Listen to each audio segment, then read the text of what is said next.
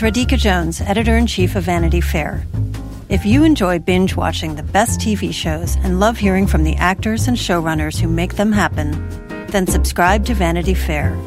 Our Hollywood reporters take you behind the scenes of the year's most anticipated projects, the industry's biggest moves, and the hardest fought awards races. From The Crown to The Real Housewives, we've got the inside scoop. As a special thank you to our still watching audience, we're offering 15% off a yearly digital subscription to Vanity Fair. Visit vanityfair.com today and use promo code POD15. That's vanityfair.com, promo code POD15 for 15% off a yearly digital subscription to everything you want.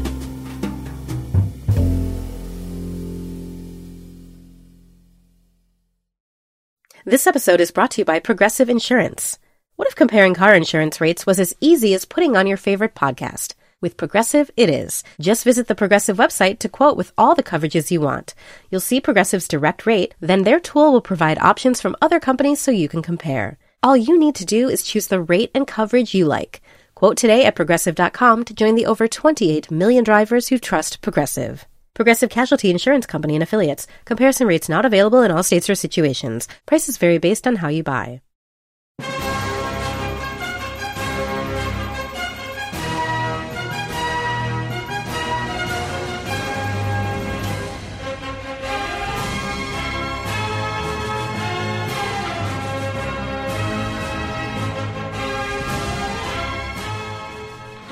And welcome to the final episode of Still Watching for the year 2020. I'm Vanity Fair senior writer Joanna Robinson. And I am Anthony Breznican, special correspondent out of Los Angeles. I always feel like I should salute you when you say special correspondent. I well, love I don't, that. I do not outrank you. That's just, I think they didn't know where to put me. No, I don't. I don't even mean it outranking. I just sort of like correspondent feels so wartime. Like you know, like you should have your. Anyway, we're here to talk about another war, Star Wars. um, yeah, Special business, special agent. our, our, our man in Alderaan, uh, Anthony Breznican.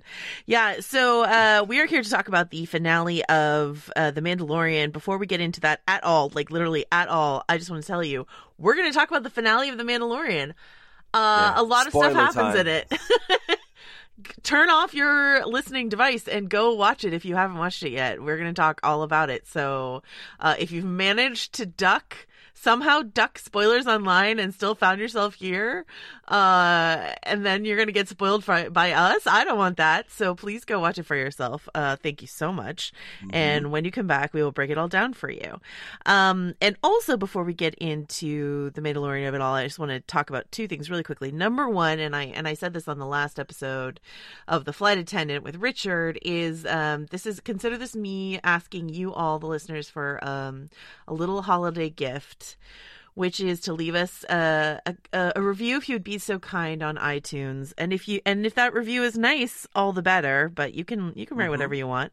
Um, but uh, I was just scrolling through our reviews and I was noticing a little of what um, Richard called the Yelp effect, which is like people only leaving reviews if they were feeling salty about us. And I know because you all are so kind to us on Twitter and send us lovely emails that there are folk, folks out there who do like the show. Uh, so if you are out there and, and you're feeling generous this holiday season and want to drop us a review on iTunes, we'd really appreciate it. So thank you so much. It helps other folks find the show. And we just love to share the hottest of our hot takes with you guys. so Exactly. Hey, uh, give them a high five. They deserve it. Um, That's my and- two cents. and you too, can I leave a can I can Yeah, I leave a no. review even though I'm on the show? no, you're part of the the family. You can't leave a review. Um, and all right. to that end, that brings me to my second piece of news, which I also mentioned on on the flight attendant episode, but I'll say it here as well. We've picked our first show, 2021. We are covering WandaVision. We're staying here on Disney Plus. Uh, we're jumping from the Mandalorian over to the Marvel Universe. We're covering WandaVision. I have roped both Richard Lawson and Anthony Breznican into covering this show. I'm so excited. Anthony's going to bring like all this comics knowledge.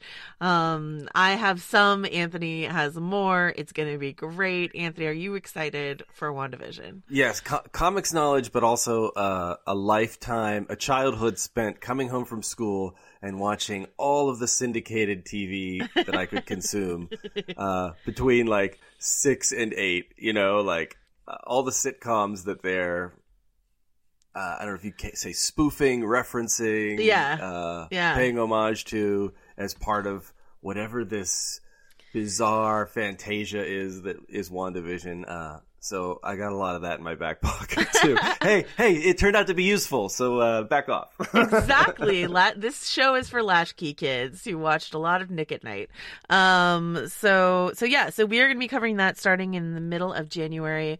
We're going to have a little like prep episode before the first episode to sort of talk about you know things you might want to do to prepare. But I do have a little bit of holiday vacation reading for you all. Um, if you want to be smug comic book readers uh, while you watch WandaVision, I would recommend two things. Number one is the Vision um, comic book uh storyline by Tom King uh, that came out a couple years ago. It's fantastic.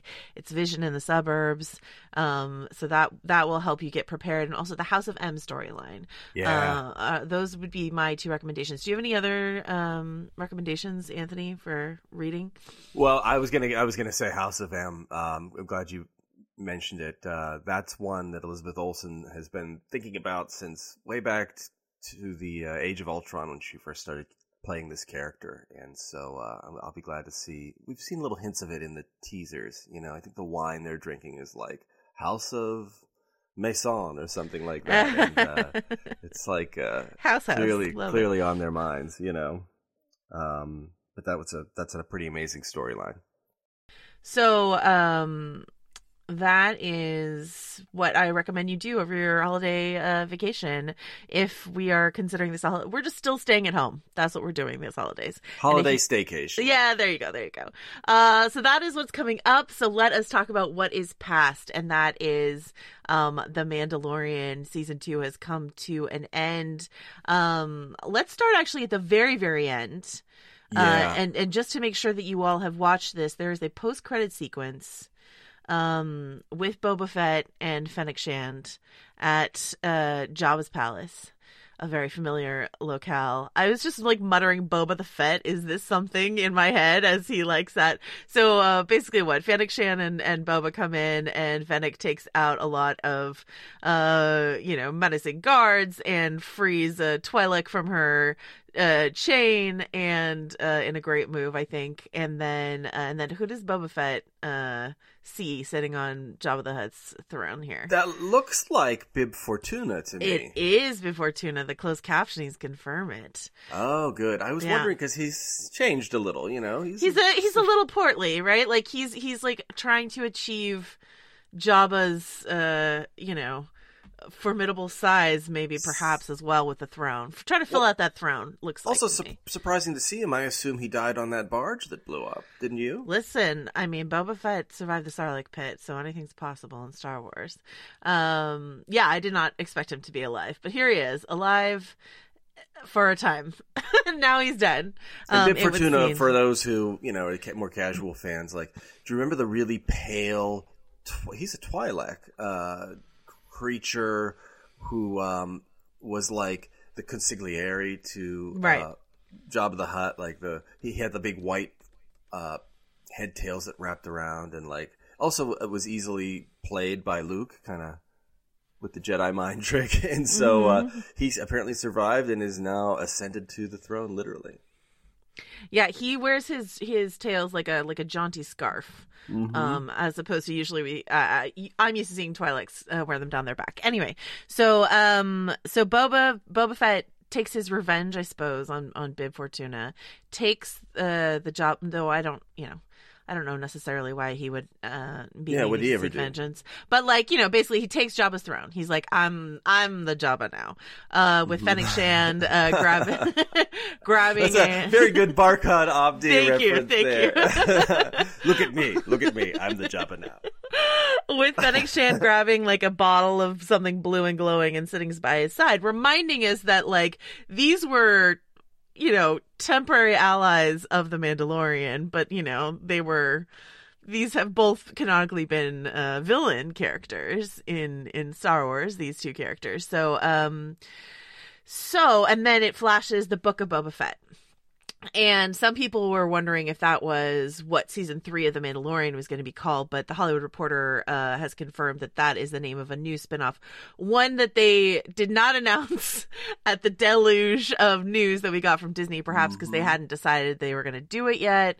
They maybe they were waiting to see how Boba landed with audiences or something like that. But uh, looks like uh, Fennec and Boba did uh, everything they needed to do to earn themselves a spinoff, and it will be coming in December 2021, The Book of Boba Fett. So this delights me in a number of ways. Yeah. I am a, I am one of those old school dudes who like you know who dug Boba Fett back in the day, and you know there's been a lot of talk about rehabbing that character that he was always sort of a chump back in the uh, Return of the Jedi. He died like a chump, and uh, and now he gets to come back, and we've seen uh, as played by Temuera Morrison him really be a badass, a, a brutal fighter uh, in that uh, in the tragedy episode for one, but also uh, in, in the episodes since where we've seen Boba really come into his own and do and be the fearsome bounty hunter and warrior that we always knew he was deep down if we didn't always see it on screen. But like I love Fennec Shand too. I yeah. big Ming Na Wen, fellow Pittsburgher all the way, Three Rivers in the galaxy far, far away. Um, she, I was really sad when she died right away in her first episode, and I'm glad she's going to be turning up on the Bad Batch, the animated series that goes back to the Clone Wars. And uh, I love that the way this Book of Boba thing played out. It was, uh, it was to the score of the Mandalorian, but it, it felt like a music video to me. The sort of smooth way they rolled in mm. and just like. Pew, pew, pew, you know, there's the little kid sound effects, like just sort of took out everybody. And then the camera kind of swung in, very like mellow, to just zoom in on him sitting on the throne and her like, I don't know, sort of a cross between a gangster's mall and like the consigliere, like just easing, sitting on the armchair of the throne, sipping the what is that glowing oh, blue yeah. blue wine? Like that was didn't you reference that in a previous episode, one of our write ups? Like the blue, oh, I did, but I don't remember what it's called now. Yeah, it's a kind of like particular wine. You've got yeah. blue milk for the kiddies and and sort of neon blue milk for the grown ups. She's just like chugging from the carafe, you know, like just uh, I'm just gonna drink from the bottle here, and uh, I just dig her character. I think same, she, yeah. You know, because we've seen a lot of bounty hunters, and I like that she's an assassin. And you're right; these are not the good guys.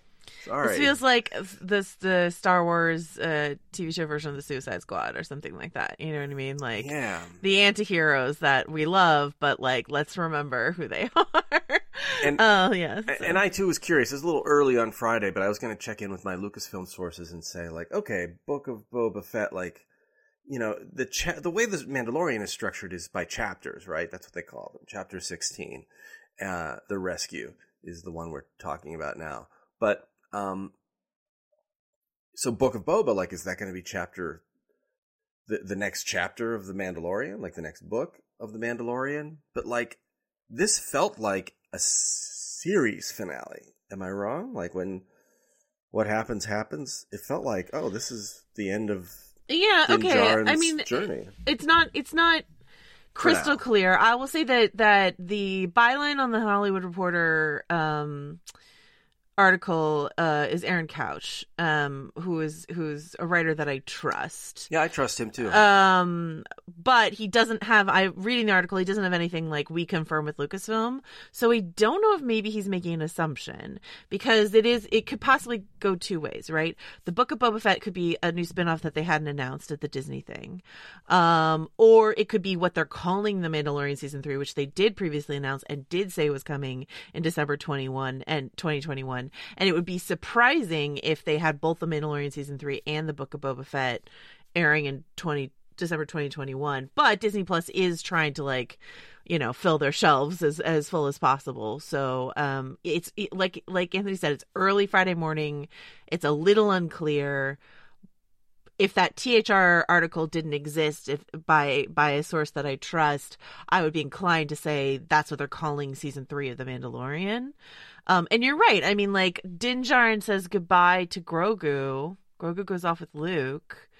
Uh, sorry, we're gonna get to all of that, obviously, but like Din Djarin goes says goodbye to Wait, Grogu. It's not Luke Duke, that's for sure. Luke's uh, could there be? yeah, It's, we're it's the Luke, the one and only the Star Wars Luke. You know who I Mhm. mean when I say Luke. Uh, Mhm. but uh, Grogu is off with him. We're not gonna have the Mandalorian season three without Grogu, without Baby Yoda in it, right?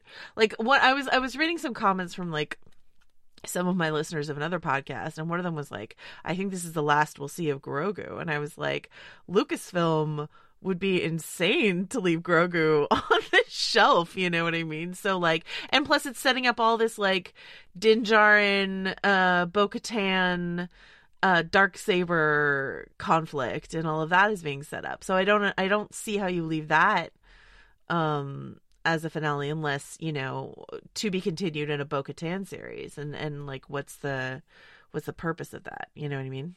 Yeah, I mean, I think we'll find out in short order. Lucasfilm's strategy on this season of the show is to let things sit unspoken for a couple of days and then come in with a little bit of explanation. And, uh, you know, I think we'll know by next week what is, maybe we'll know a little sooner, like what is the Book of Boba. Sometimes they clear up things that they're like, ah, no, sorry guys, you're going the wrong way. like, right. uh, right. um, they also don't like to give away their spoilers, and not everybody is uh, uh, as devoted as uh, as we are, and many of our listeners who stay up till midnight or later on the East Coast to watch the uh, show. So, hopefully we'll have some clarity. I think we'll get clarity pretty Yeah. soon. Hi, I'm Jeremy Larson, the reviews director of Pitchfork, and this podcast is supported by Pitchfork Music Festival. Pitchfork Music Festival will take place July 19th through the 21st at Union Park in Chicago, Illinois. This year's lineup features Jamie XX, Alanis Morissette, Black Pumas, Carly Rae Jepsen, Brittany Howard, Jai Paul, Muna, Jessie Ware, 100 gecs, and many more. The festival also features diverse vendors as well as specialty record, poster, and craft fairs, and works to support local businesses while promoting the Chicago arts and food communities as a whole. For more information on tickets and lineup, visit pitchforkmusicfestival.com.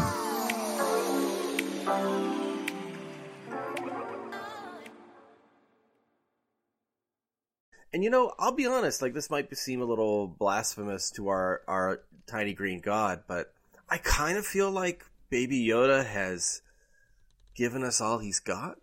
He's cute. He's fun. We got his name. We got a little backstory. I, I don't think it's.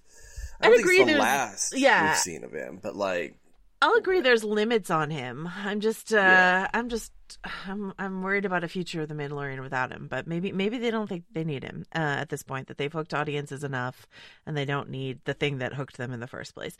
Um but um well, and by hooked them in the first place, I mean sort of like the Mandalorian is a broader hit than it would be with just like diehard Star Wars fans, right? It's like a broad hit, and a lot of that has to do with like Baby Yoda memes, honestly. So, um, you know, but but if folks are already like in for the ride and they don't need that anymore, then they don't need that anymore. wait, Uh, yeah. I think we could see. I mean, we're talking in terms of storytelling. I think Baby Yoda is with us for like the rest of our lives. Absolutely. in terms of like plushies and toys and cartoons and, and, like I would not be surprised to see um baby Yoda turn up like on the a droid story cartoon or animated. I know nobody likes the word cartoon, but like cartoon's a good thing when you're a kid.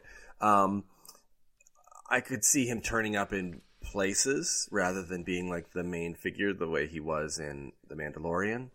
And I think that's smart. Like like for example, Boba Fett. Look at how that character and they're different characters who strike different nerves, of course. But Yeah. like how long did that character endure in the pop culture consciousness with just like a few glimpses in movies 40 years ago? Like right. so, you know, I think Baby Yoda's made his mark and he can stay there in the imagination without like being omnipresent and like part of a show all the time.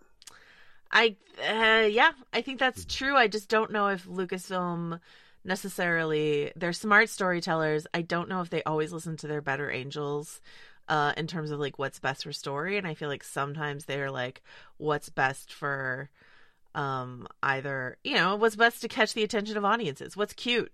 It's a it's a ball droid. It's a it's a porg. It's a whatever. Like what's cute? What's gonna what's gonna sell toys? So i don't know. We'll we'll see. Um but uh, but It whatever. also take yeah. it take a real sorry to interrupt. No, uh, but, like, it'll take a long time for Baby Yoda to change. You know, like he's fifty and he's still in like like a three month old essentially, or maybe a one year old. Um, so like by the time we get to like surly teen Yoda, it's gonna be like hundreds of years in the future. so so like before we get any evolution on that character he's gonna be a little kid for a long time now maybe that's good because that keeps him cute and cuddly uh but like uh he's not like groot in marvel where you can have the tree grow and be go from baby groot to teen groot to then full grown groot again I know. Like, I don't know that I want a verbal Grogu. Is the thing. You know yeah I mean? that's Like, what i mean Yeah. You don't want him that's that's a, that's the conundrum for storytelling right is you don't really want this character to change and yet if the character doesn't change Yeah. Uh, all right, like there he is. He's doing the magic hand thing. He's drinking soup. You know, like okay. Oh, fair enough. um, so that uh, that's the end. You know, stay tuned. Um, our producer Dave Gonzalez, uh, who I like to cite because he knows he talks to me about Star Wars a lot. and He knows more than I do. Um, he suggested the idea that between the new shows that they've announced since last we you and I spoke for uh, this podcast. They announced at the Disney uh, investors call that they're doing an Ahsoka Tano spinoff, which you, Anthony, like from the start were like they're doing. Joanna, come on, of course they're doing one. Um, and then Rangers of the New Republic that we think maybe uh might have once been titled Cara Dune and Rangers of the New Republic, but now just called Rangers of the New Republic. Um, and this show and these are four shows that could, you know, if The Mandalorian season three is something separate from the Book of Boba Fett, which I think it is, but you know, we'll see. Um, those uh four shows all set uh, in the same time period with overlapping characters could interact the way that the CW has built its like superhero uh, TV franchise, where you Mhm. have crossover events and stuff like that. And that's why I could kind of, and that that's Dave's um, idea uh, that he floated to me, and and so like I can kind of see like Book of Boba Fett and Mandalorian season three airing contemporaneously. If Mandalorian season three has more to do with like Bo Katan and the throne of Mandalore and stuff like that, and how it could overlap with a Boba Fett series and help launch a Boba Fett series, you know, if you have crossover um, storylines, etc. Um, does that does that make any sense? It's it's all speculative at this point, but it's a possibility. It does make sense. I mean, they need.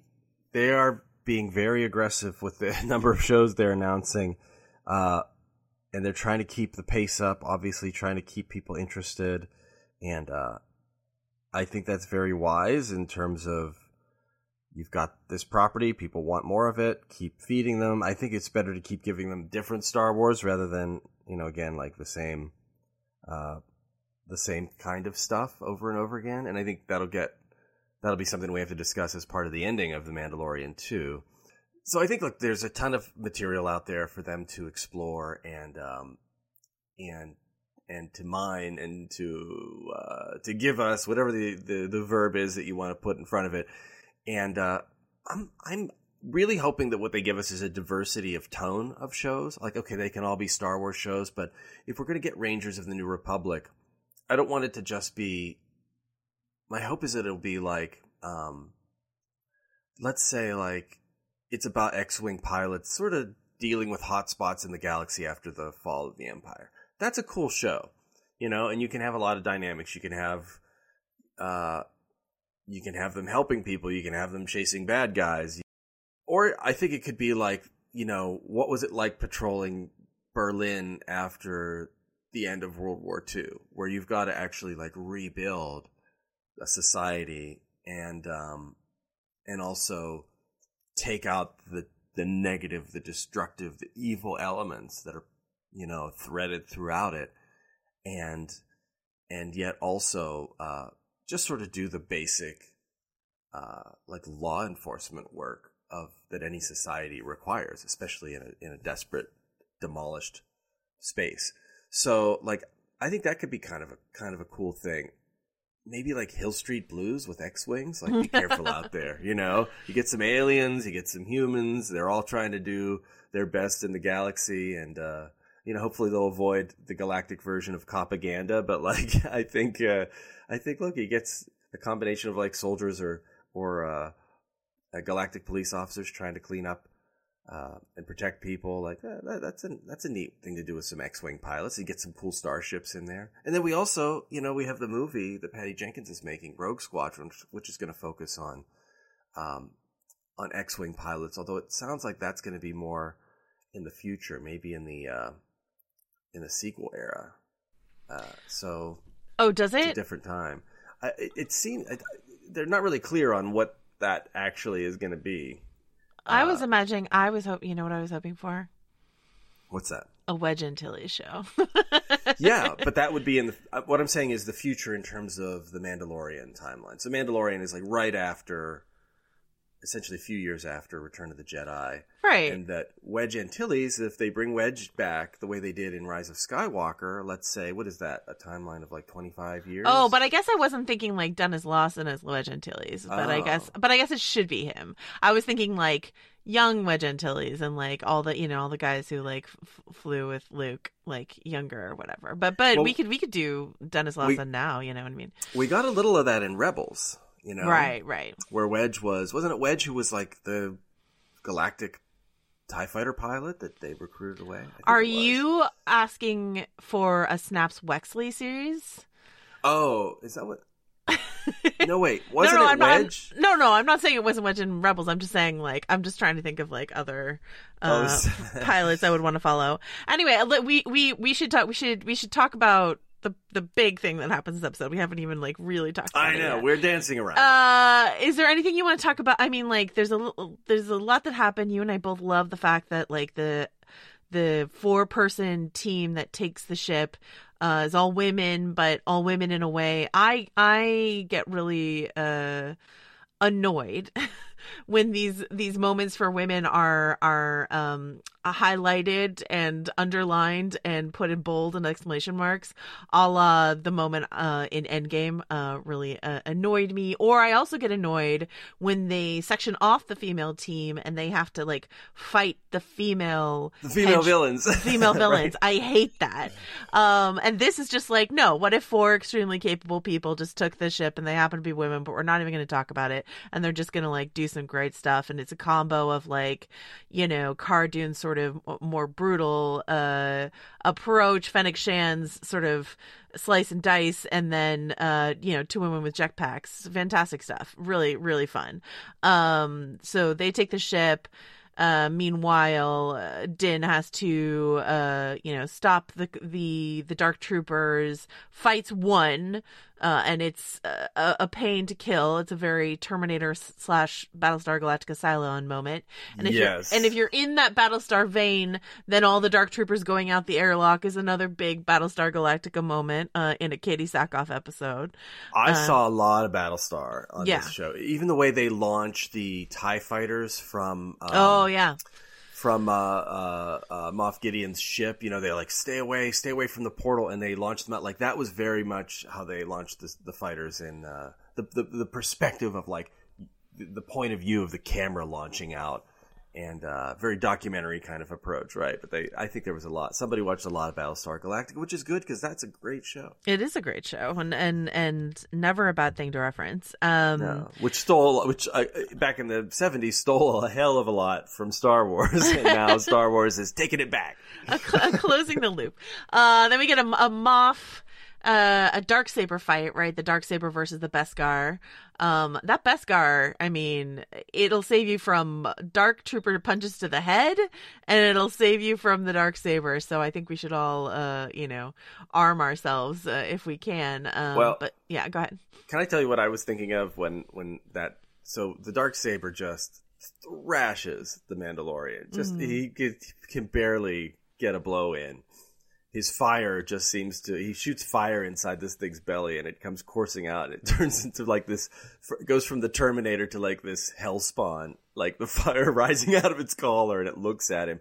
And then how about that moment when it kind of opens its mouth or its vent or whatever and like it looks like it's screaming in his face? Like that was uh I'd have to watch it again to see exactly what happens there, but the robot kind of like shifts or opens up a little bit, and I was like, "That's kind of scary." And then it just pins him against the wall and starts like the Tony Stark go to sleep, go to sleep, go to sleep punch of uh, the Hulkbuster versus uh, uh, crazy um, um, uh, Scarlet Witch crazed uh, Hulk in Age of Ultron. He's punching the Mandalorian, and I'm like, oh no, his nice, fancy, shiny helmet is going to get all dinged up. It doesn't. It's fine. But I, the wall but I cou- does.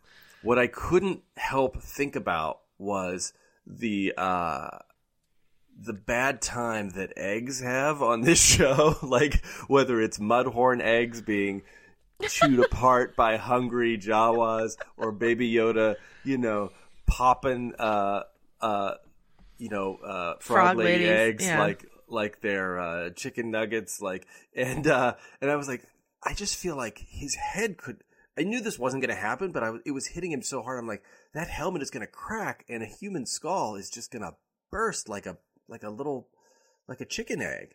He was hitting him so hard. I was really, it was a really tense moment. I'm like, they're setting up the uh the the motif of the egg shattering. What if what if 2020 ended with children gathering around the Mandalorian finale, only see Din, Din Djarin's head get burst like an egg, like that? Burst like an egg, a very scanners moment, No. just pour out of his steel, his uh, Beskar steel helmet. A like, dark time yeah. for you, Anthony Breznican. It Um, was, but then when he when he's then when he pressed the button and, and like uh you know uh, vanquished the other dark troopers by uh, sl- sucking them out into space, I was like, oh, thank God he doesn't have to fight those guys. They were rough. Of course, they come back. Right. Um.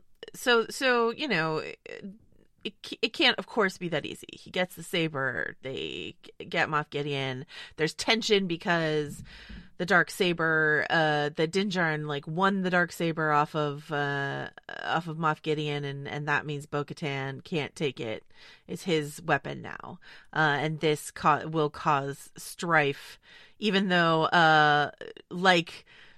Jon Snow in Game of Thrones, the last thing uh Din wants is the throne of Mandalore. Um, but he's got this dark saber, and Bo-Katan wants it, and he tries to give it to her. But like, I, I really liked this moment actually. Uh, it, it's a little plot contrived, but what I did like about it is like. We meet Bo-Katan and her pals, and they're like, "Listen, you don't have to be an Orthodox Mandalorian, right? Yes. You could just like Yes. take your helmet off it's fine but then we we uh we find her moment where the rubber meets the road you know what i mean like where she's just like this is my thing like this is my way and i can't just i can't just take this thing i desperately want because you're giving it to me because i didn't win it and that's that's the way um which is Yeah. fascinating to me I kind of get it. It's basically this notion of you have to be the badass warrior in order to sit on the throne. You can't just be like a warlord who has an army who will take something. right. You know like and i think uh we don't really know how he got the dark saber but i'm guessing moff gideon didn't claim it himself or he claimed it through like the use of overwhelming force. And like that doesn't make you a legitimate leader. It just makes you the possessor of the dark saber.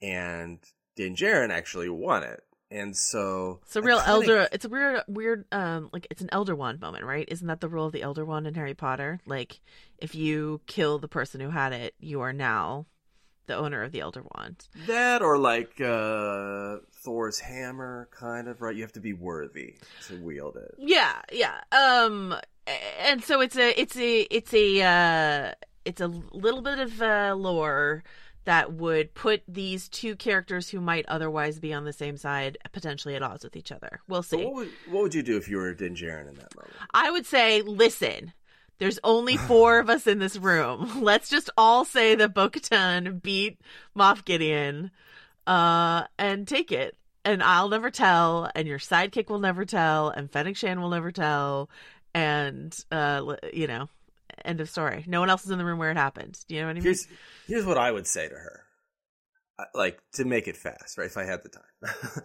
I would say, you know what? There are different kinds of strength than fighting strength. You earned this through your help with helping me rescue my little green son. Like you earned this through kindness and through generosity and Oh my god! I don't think that's, That's gonna work victory. with Bo-Katan if you're like kindness and Right. generosity. No, but isn't that isn't that also a core tenet of leadership? Isn't that a part of being strong? Is being able to help people even when it doesn't personally benefit you. You win. Uh, yeah, if I won this myself, I could just take it and, and try to fight you. I, the reason I don't want it is because I respect you too much.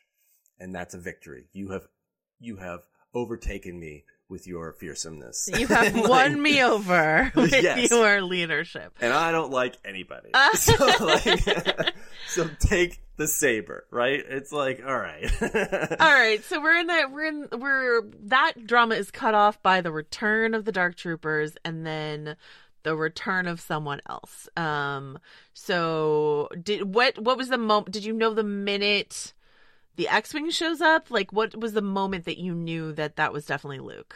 I gotta say, helmets off to Peyton Reed and and Jon Favreau and and Dave Filoni and the team because um, what they did here, I think, was play with your expectation. The last time you and I talked, it was like, which Jedi is going to answer Yeah. um, uh, Baby Yoda, Baby Grogu's group text and, and like come calling, and we had a lot of different theories.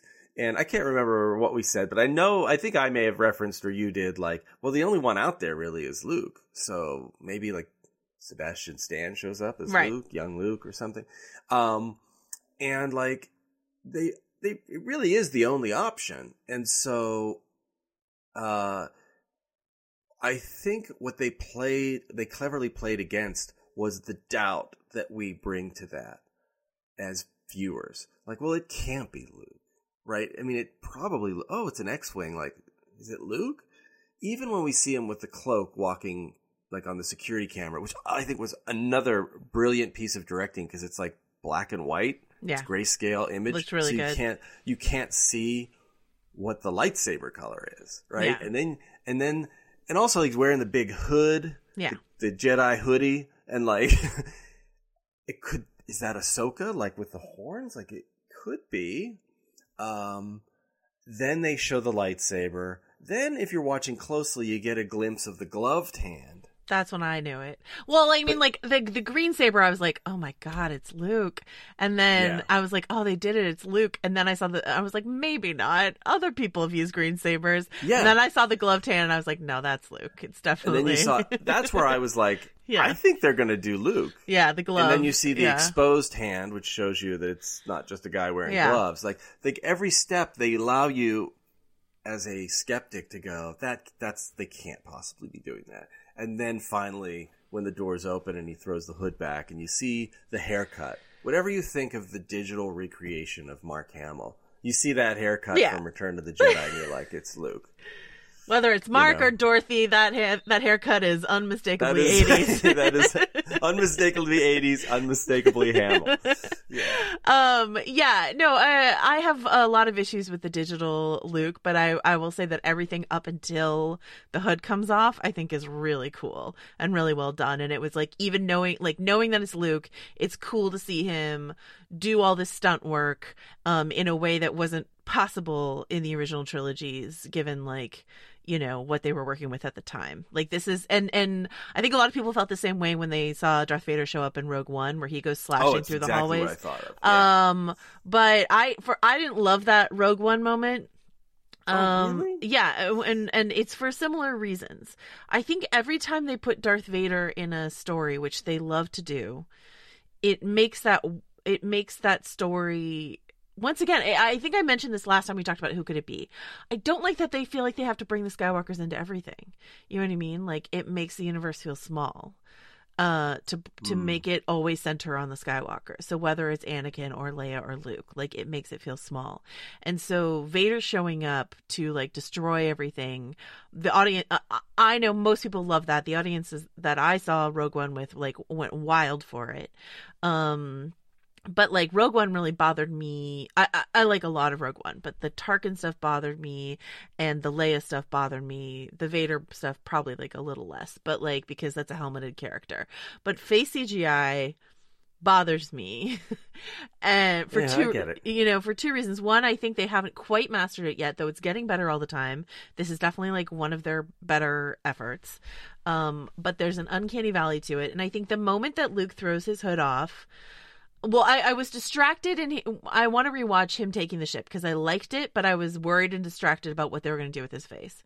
Um, and now that I know, I can watch it like just knowing that that's what's coming. And then once he throws the hood off, I I personally am by as a viewer am distracted by that, and um and it so then it robs for me, uh as does the arrival of R2D2 this re- what should be a, like the emotional like climax of everything, which is Grogu saying goodbye to Din Djarin. Like, and and another thing that sort of dampens that moment for me is the fact that like he takes his helmet off, like uh, uh, you know, Grogu reaches out uh, in a way that's very clearly like, "Let me see your face, Dad, before I go." I'm getting Oh, upset. yeah, I'm getting upset. point. And he takes his helmet off. And like it's very emotional. Pedro Pascal is a great actor. It's very emotional. I'm like tearing up thinking about it. But I'm frustrated that we saw Din Djarin take his helmet off last week. Like, and that to me, I'm just sort of like, why isn't this the moment? This should be the moment where he finally like, you know, this should be what makes him you know we saw him take it off briefly in season one but like this should be the like i'm gonna unmask in front of all these people to say goodbye to my son. This is emotional to me. And i just don't uh, like uh, there's a lot i liked in last week's episode. I liked i really liked the bill burr like monologue and um breaking point. That that exchange i thought was really strong. But i just don't understand why they sort of you know got ahead of themselves with the, the helmet taking off they're smarter than i am when it comes to storytelling so they must have a good reason but like i don't i don't see it what, what do you think I live. I get. I agree completely that it taking the helmet off last episode um undercuts the surprise of seeing him again.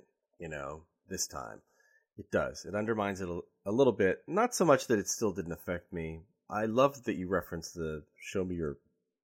Take my helmet off. Let me look on you with my real eyes. like yeah yeah thing. Like, like I hadn't thought of that, and uh, that's very nice. Yeah, it's not as special because we've seen him recently. I thought plot wise that made sense last week. Why they did that, so I was okay accepting it. I don't know that Um, it did. I mean, like, I don't.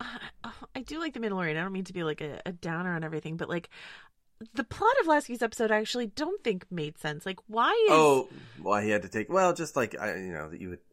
I why guess- why is why why is this information that they need to track Moff Gideon Why does it require your face scan? require Yeah. any face? Any face we don't recognize can unlock this top secret information we have. yeah, you're right. That that it makes make no sense, sense.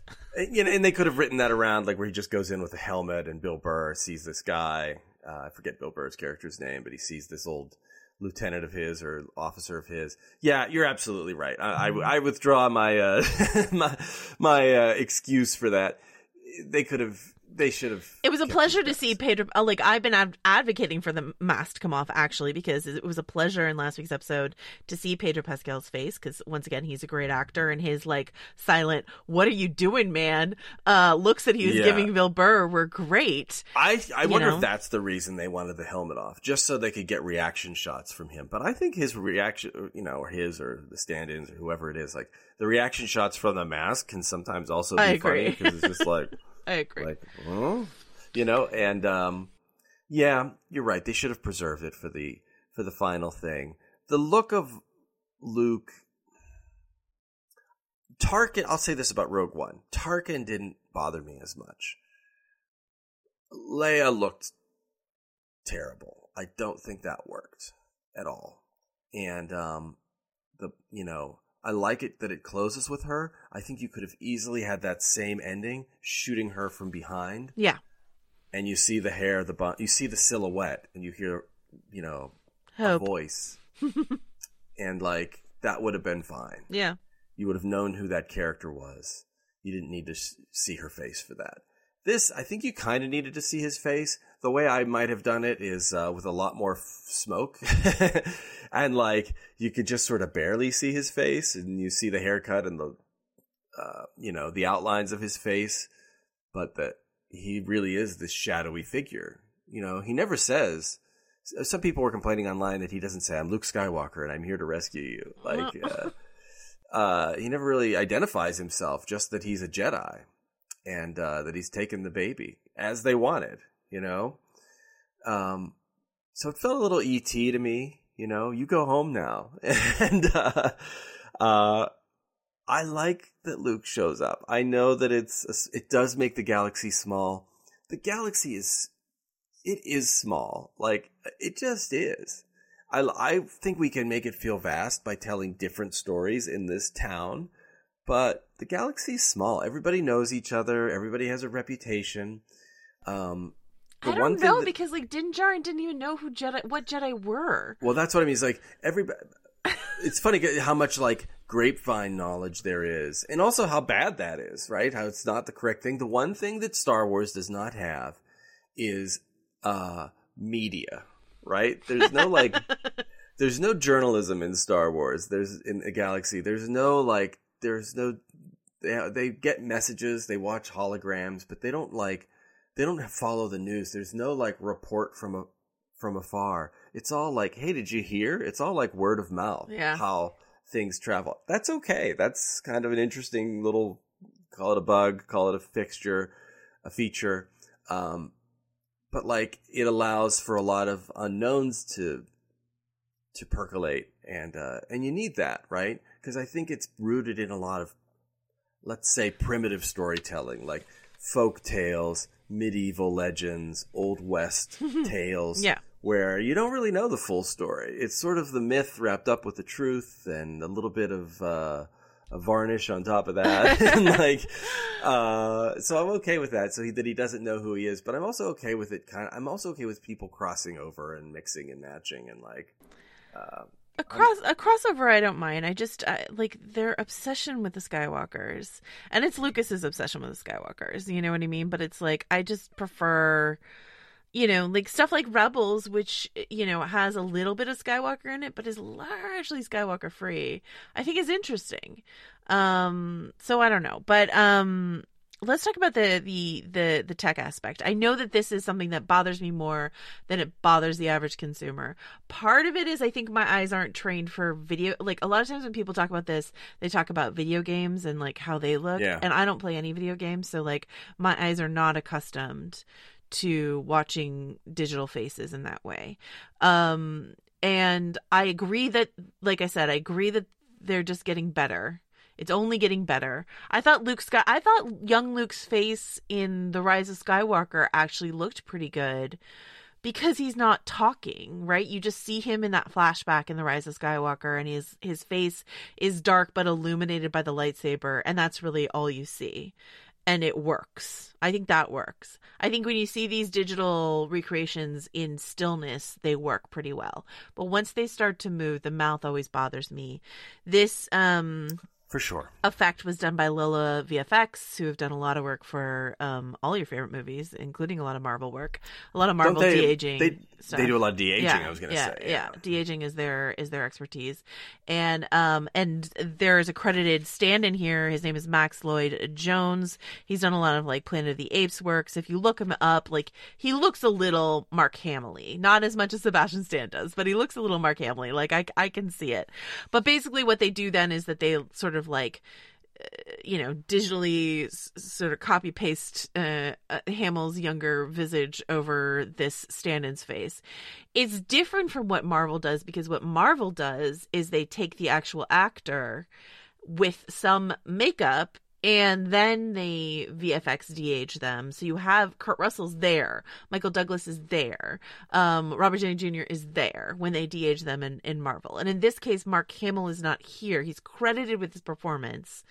Um, and maybe I'll find, you know, we, we, we haven't seen the full behind the scenes. Maybe I'll find out. But like, um, if they did it the way they did Tarkin, um, you know, it's dots on the face of a stand-in. Mark Hamill's credited in the uh in the episode, but like I would say the most that he's being credited for here is use of his likeness and maybe some voice work, but it didn't sound. I mean, like it didn't sound like old Luke. It definitely it doesn't, doesn't sound, like, like current Luke. Yeah, it doesn't sound like it didn't sound like Mark. any Luke we know, which is you know some digital jiggery pokery, but like um so, I wonder. you know. Wow, a Scali- Scalia reference. Nice. uh, um, I, wonder if he, you know, he's a talented voice actor, so I wonder Yeah. if he was like doing his version of his younger self, if that's possible. I mean, with some digital aid, aid, like he can't do that. He can't take the no offense to Mark Hamill, who's who's like a, a great spry man, but you can't take you can't take the age out of your voice. You know what I mean? Yeah. Like- so that's maybe that's why it didn't. Here's the thing I feel. It's Yeah. like it's, it's this is really cool, and maybe someday it will be seamless.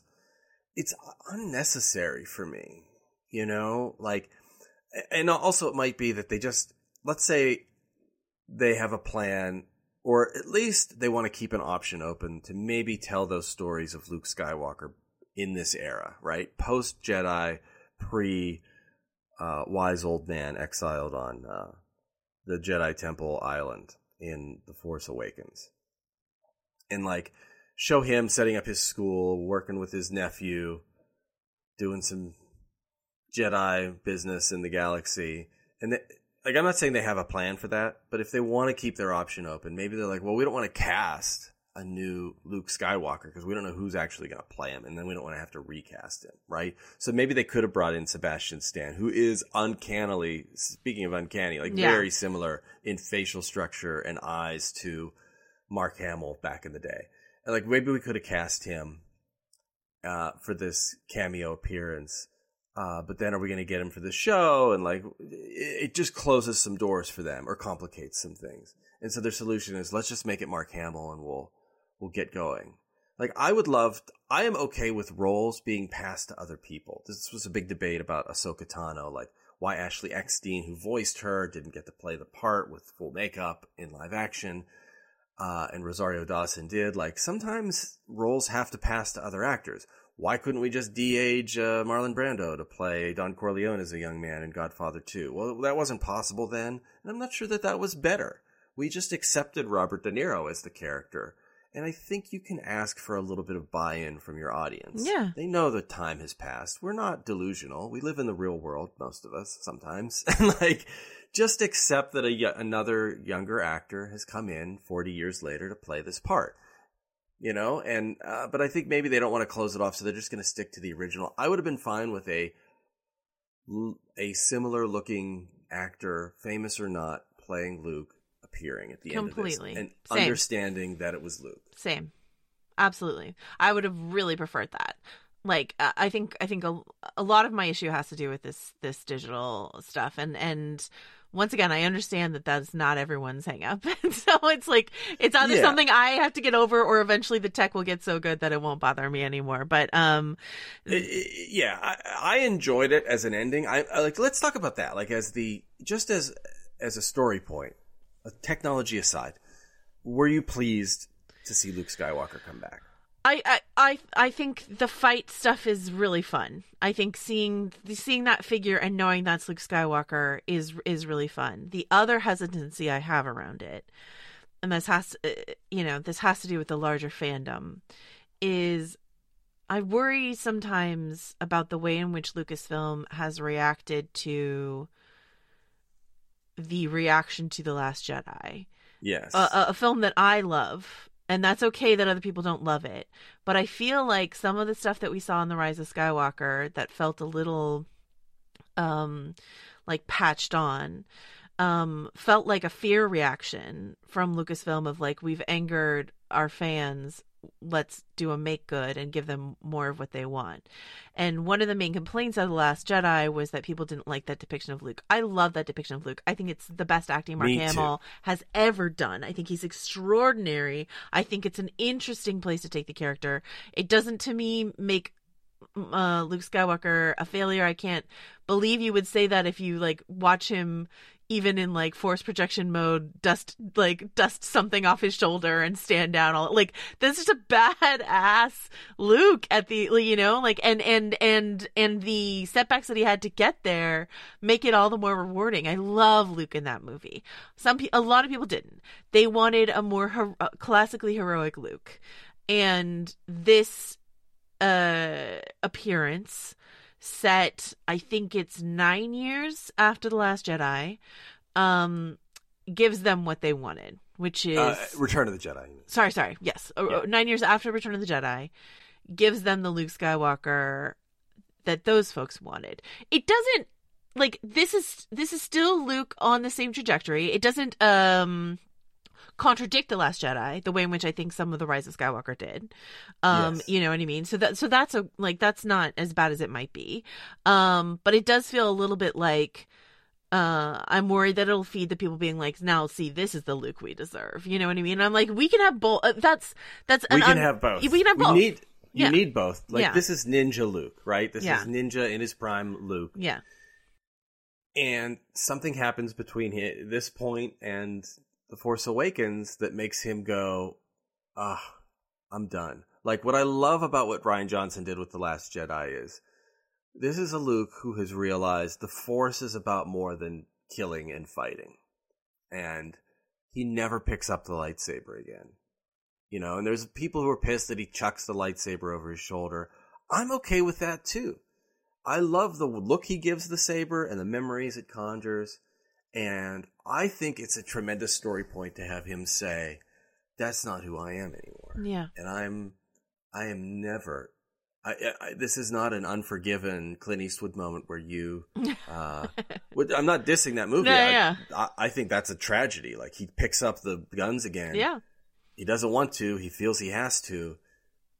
And you know what? It turns out just like he expects. He goes bloodthirsty. And it's not something that gives him satisfaction. It's not like, I'm back, baby. It's like, I'm damned, you know? Yeah. And I think Luke is determined he is not going to strike anyone down with that lightsaber. His bravest moments in Star Wars have been choosing not to strike down his father and choosing not to hop in his X-wing if it still can fly and go fight Kylo Ren. Not He to get a- yeah, not to get He too sends sorry. he sends his legend, you know, he sends the uh, the Oh, idealized that. version of himself Yeah, yeah. to fight and then says like I'm not even here. Yeah. You know, like I this was all just I'm a ghost, Just- man. it's just to get in your head and Yeah. like and now my friends are out and I'll I'll be seeing you, you know. so I love that. And I think like, you know, have I ever told you about Mark Hamill, like the story he told me that he made up for Luke? Tell me. This isn't this isn't canon. Okay. It's not no fan should be like, "Oh, that's the alternate version we didn't get." And I think it's well documented that Mark Hamill didn't love that he didn't Yes. get to be badass Luke again. Correct. Um, sorry, guy. It's like 35 years got in the way of that. So, um, he had, you know, one of these actorly notions that at some point between Return of the Jedi and The Force Awakens, that Luke Skywalker parted ways with the Jedi notion that you shouldn't have attachments. And that he fell in love. Maybe it's Mara, Mara Jade, Jade, from the legend, yeah. you know? Yeah. Maybe not. Maybe it's just some other person uh, out in the galaxy that he strikes up feelings for, and that that person has um, has a child, and he adopts this child as his own, and he has the loving family that he always wanted, and that child. This I think this is a really sad story. People may hate it, but he's like that child finds his lightsaber and ignites it and dies like kills themselves. Remember when Luke like looks right into the right into the lens of the uh of the lightsaber when Obi-Wan gives it to him and everybody like is like ah it's like pointing a barrel of a gun at your forehead. yeah. That this child finds the lightsaber and is screwing around with it and kills himself or herself.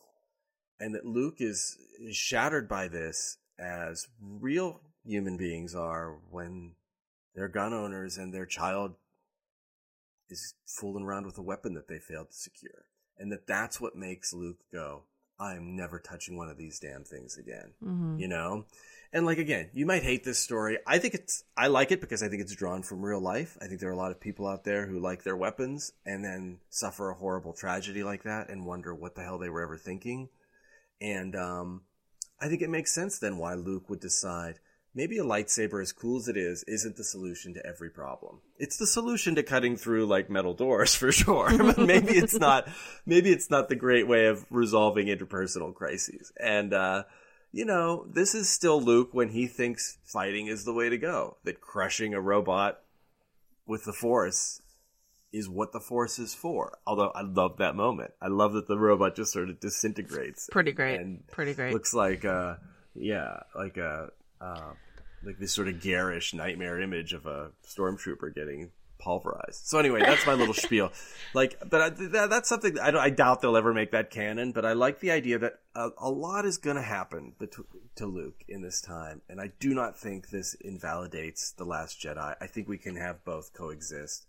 But I understand what you're saying. Is you're you know there's always that element of rewarding the the squeaky wheel, right? I'm just uh, I'm very protective of the Last Jedi. Yeah. Um, but that's I mean, like I understand it's um different people want different things for the franchise. This gave a lot of people something they really, really wanted. Um, and and that's great. It's not what I wanted, and that's okay too. I'm not gonna be doxing anyone as a result of of of it. Yeah. Um, but I send some death threats. I do think one last thing on the tech that I will say. I do think that it forces Luke to because of what they need it and and Tarkin had a little bit of this too. It forces the actor to remain very still. Oh yes. Um, mm-hmm. and so Luke comes in and like you know it's a little bit of like Luke at the be- re- beginning of Return of the Jedi and Jabba's palace when he's like, "Oh, guess who's leveled up? It's me," and he's very still in that as well. So there is some like precedence for it, but it just it seems I just I did I found it distracting. R2D2 shows up and they like the camera goes down to R2 so you don't have to look at Luke's head anymore and like all this sort of stuff. And I just find all that stuff like pretty distracting from a moment that is otherwise as I said I, as I was thinking about it I just got emotional of uh Grogu saying goodbye to Din Djarin. Can, um, can yeah. I defend the R2 moment though? Of though? course, of course. Okay. I think you need I was wondering about this too, and I think you're right. It takes away from the Din moment, but we do get the Din moment before that. Am I right about the timeline? Like uh, after the touching of the face, and then Grogu starts to waddle away.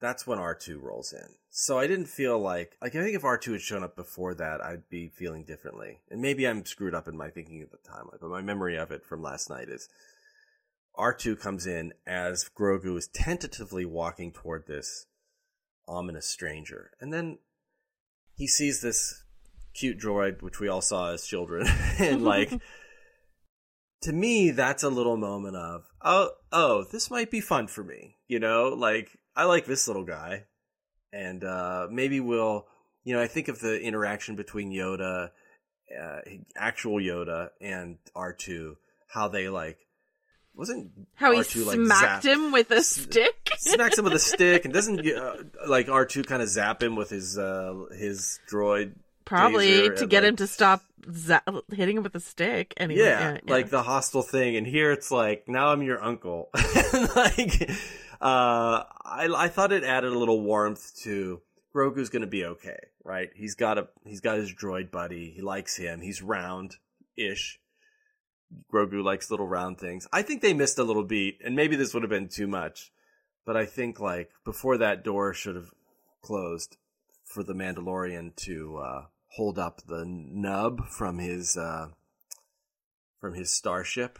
Oh, the ball, the Razor Crest, the little ball from of his course. handle. Look, because the Razor Crest ain't coming back. Give the um, ball to the to the just, kid. Just hold it up and have Grogu raise his hand and just yeah, grab it, suck that through. You know, oh, like that's their goodbye. I agree.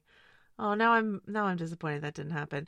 But yeah, I mean, um, Pedro Pascal is fantastic in this moment. I don't want to like talk only about what I didn't like. Mm-hmm. I, I, I have always loved Pedro Pascal and um have always wanted to see his face more in the show. So I'm glad we got this this goodbye. The puppet is just completely the cutest thing in the whole world. I feel like we saw more detail detail in his eyeballs than we've ever seen before. Just incredible stuff. Mm-hmm. Um, I was a little worried that they were going to make like Grogu ride R two D two, and I was like, that's that's a cute bridge too far that I can't I can't follow.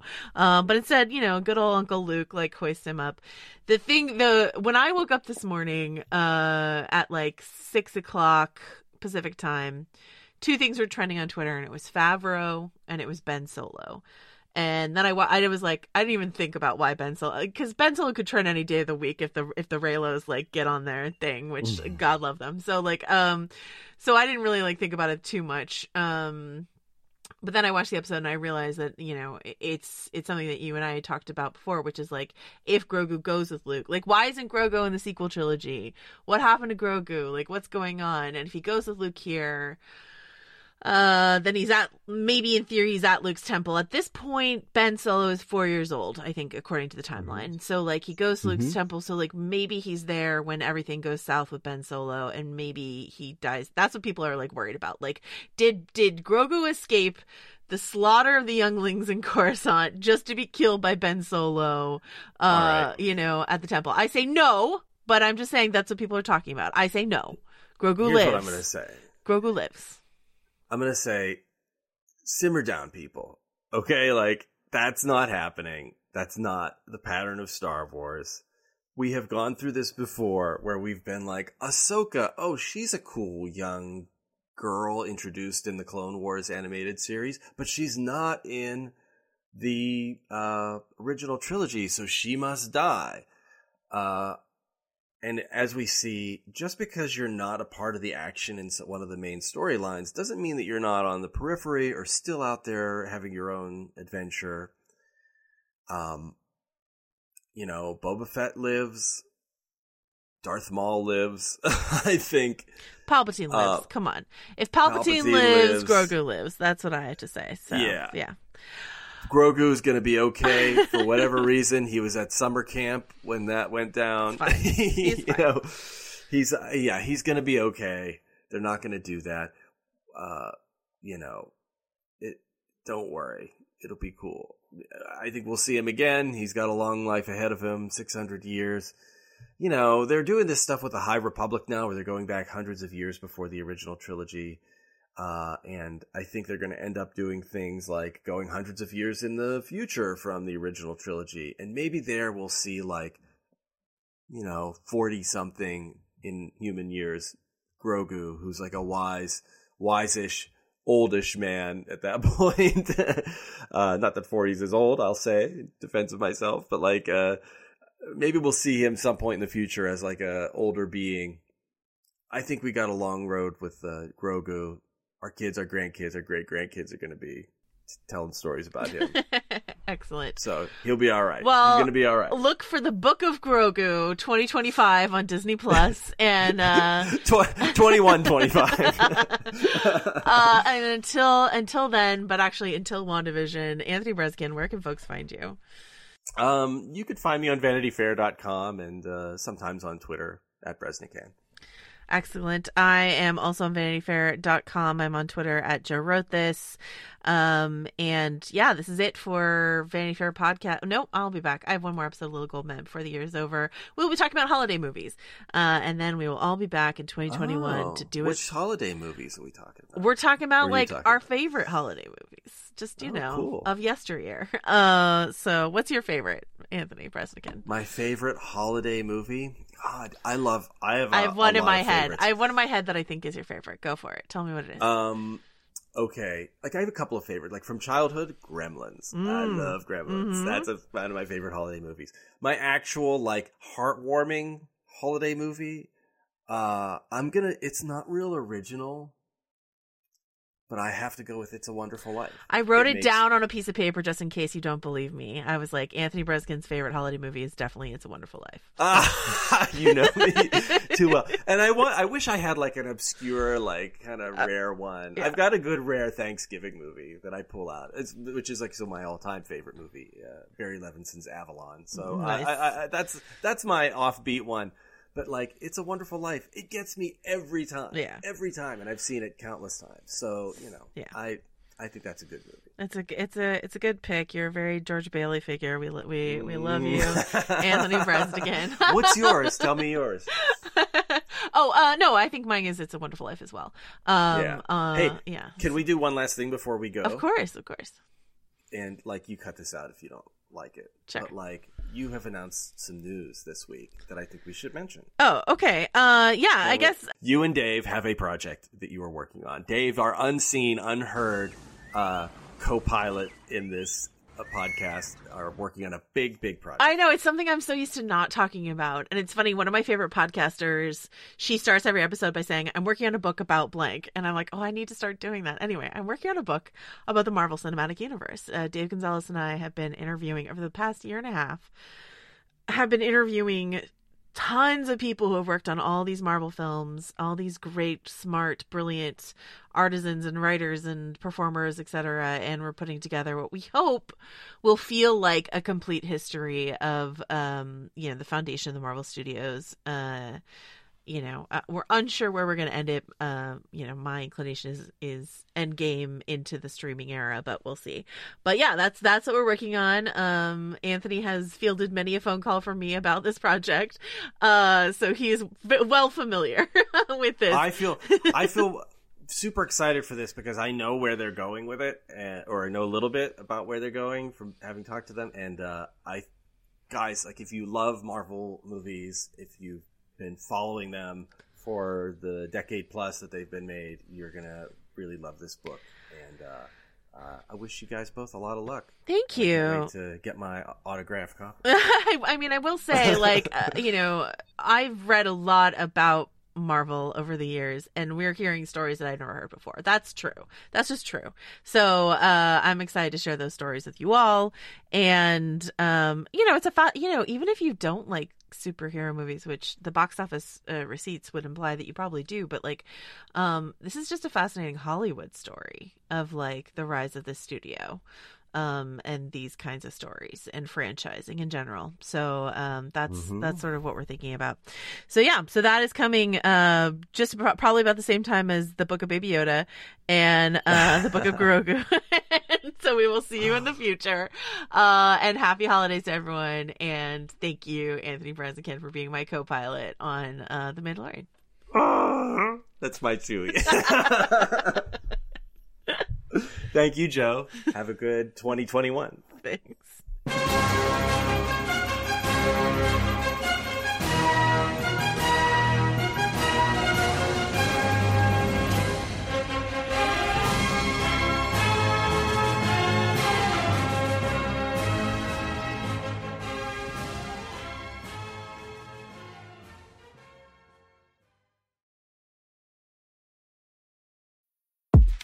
The Run Through with Vogue is where you'll meet all the most exciting people in fashion and culture.